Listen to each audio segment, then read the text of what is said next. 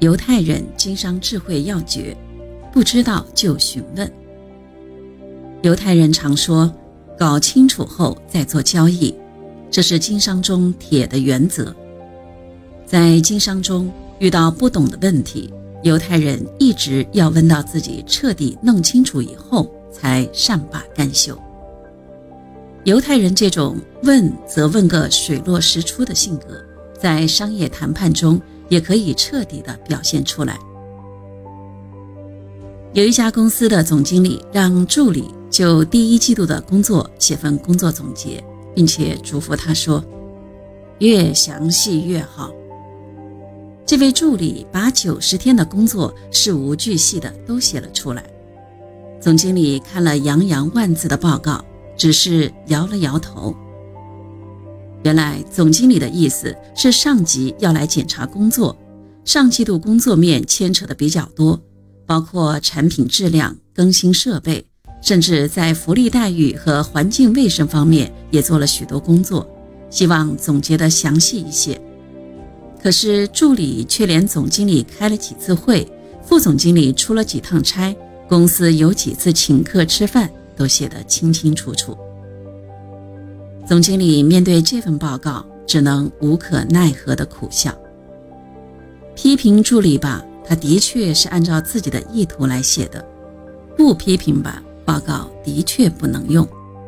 没有办法，总经理只好自己重写了一遍。助理对于总经理的意图，实际上并没有心领神会，而只限于机械的、简单的执行了。看来心领神会并不容易。为了领会对方的意图，当你接受对方的指示或吩咐的时候，不妨问得再清楚些。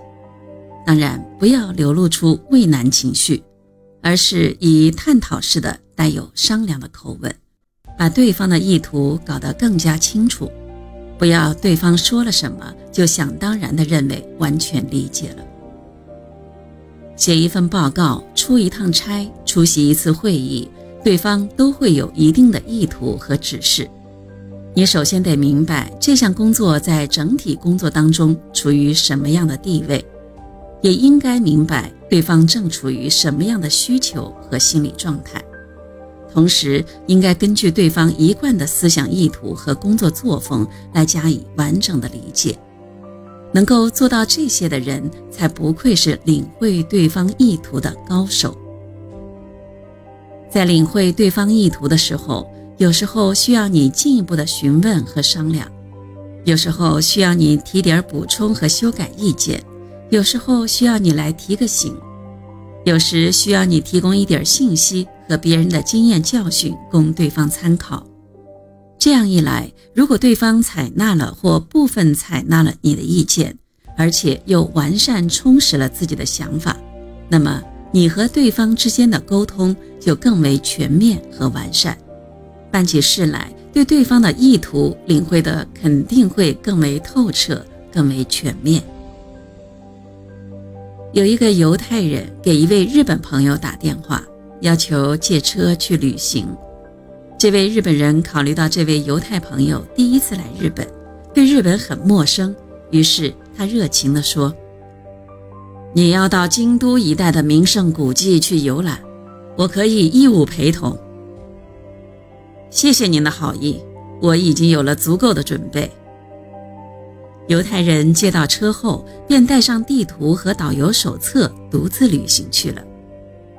几天以后，那个犹太人满面春风地回来了。他把车还给那个日本人，并请日本人一块儿吃饭。饭桌上，犹太人仿佛要弥补白损失一顿饭似的，抓紧机会连珠炮似的向日本人提问：“日本男人外出时不穿和服，为什么回到家中反而穿和服呢？为什么和服的领子要白色的？白色不是最容易脏吗？”日本人为什么要用筷子吃饭？用勺子不是更方便吗？筷子是不是日本祖先的遗物？问，问，问！那个日本人被问得晕头转向，连饭也顾不得吃。由此可见犹太人的性格。犹太人对于不清楚的每一件事，不问出头绪，绝不罢休。用在商务活动中，则体现为双方都应该尽可能的彼此了解。犹太人在尽可能了解对方方面，总是不遗余力的，大有一种打破砂锅问到底的气概。比如，日本人出国旅行时，在导游的陪同下参观了名胜古迹后，就都满足了。这多半是因为还没有从学生时代的休学旅行的习惯中脱离出来的缘故。也可以说是喜爱幼稚型旅行的表现。